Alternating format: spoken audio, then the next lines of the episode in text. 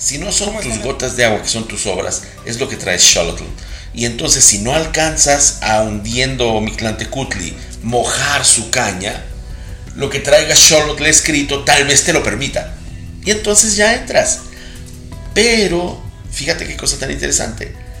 Xolotl, el perro, siempre era amigo de Mictlantecíhuatl. Entonces, si tú quedabas bien con el perro y lo alimentabas bien, y lo tratabas bien y todo lo que fuera necesario con la mascota, de ahí viene tanto el tema de la mascota en México, porque además tú sabes de los cholos que se los comían. Sí, los choloscuintles. Eran, sí, los choloscuintles, es lo que le llaman los cholos. Por aquí hay uno, por aquí. Sí, los xolotls, el xolotl, el dios xolotl, pues tenía esa relación con Mictlantecíhuatl, y entonces si tú quedabas bien con el perro, pues era la tercera opción.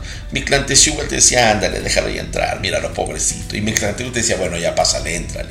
O sea, que desde siempre existió la corrupción, pero también existe esta historia. Entonces, para ellos, obviamente, si tú lograbas pasar, era haber vencido todavía la batalla contra Mictlantecuhtli, de poder entrar a ser venerable dentro del inframundo, porque pues claramente estábamos en una vida que pues podía ser incluso pecaminosa, pero necesitabas hacer méritos. De ahí nace la tradición. Y entonces, fíjate bien, no se hacía el altar para recordar al muerto por muerto, sino para recordar las obras que había hecho el muerto. Por esa razón, y bueno, se van derivando y se van cambiando las tradiciones, pero por esa razón, si eras, por ejemplo, el mecánico Goyo Ortiz, entonces en tu altar te ponían tus guantes de mecánico y tal vez una llave de herramienta. Sí. Si eres el productor Goyo Ortiz, pues bueno. Eh, esas son las costumbres ahí que hemos heredado hasta la fecha. Sí, ¿no? pero, pero era originalmente así. Ahora después ya no se pone tal vez si eras obrero, si eras arquitecto, pero si comías mole o si comías cerveza o si comías arroz, pues te ponen tu plato favorito. Exacto, los placeres. Pero vamos, ya es una derivación y se van deformando las costumbres, pero es bonita, es una linda tradición. Pero acuérdate, se le venera al muerto por lo que hizo, no por lo como era. A mí, y eso es lo que ha cambiado. Yo tenía, eh, que en paz descanse, una abuela muy tradicional, cuando yo era chico. Sí. Iba a su casa, yo vivía en el estado de Veracruz, iba a su casa, era impresionante la manera en cómo ponía todo, era, era una obra de arte, los, los altares de muertos. Claro que sí. Y ponía las fotos del abuelo, del bisabuelo, de tal, tal, tal, y que le gustaba la mantequilla o lo que fuera, y le ponía mantequilla, sí, que le gustaba no sé qué, le ponía esto. Así es. Y los complacía durante un, un día. Ese, esa costumbre es nuestra costumbre prehispánica, ¿no? Originalmente te digo que no era así, pero y, fue. Y de hecho decía que se llevaba un poquito. Goyo, a que tú fuiste como yo, yo, yo fui terrible, como niño era la piel de Judas.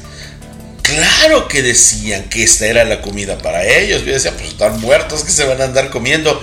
Iba y le comía, yo me comía un pedacito de mole.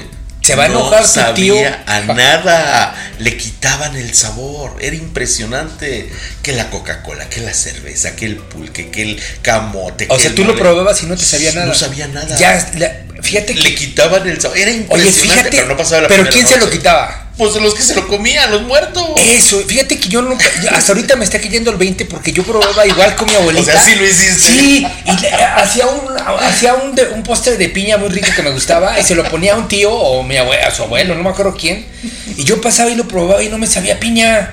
A ti y a mí en nuestro altar de muertos, cuando estemos muertos, nos van a poner platos, pero dedeados todos, ¿verdad? Ahora, esto me viene, me viene a colación de que eh, las creencias es de que algunas cosas físicas de alguna manera absorben. No, claro, pero por favor, los egipcios lo hacen. Eso es lo que te iba a decir, los egipcios. Les hay... ponen vianda, les ponen sus. No, pero los egipcios estaba peor porque les ponían hasta, hasta ejércitos, o sea, sí, se morían con ellos.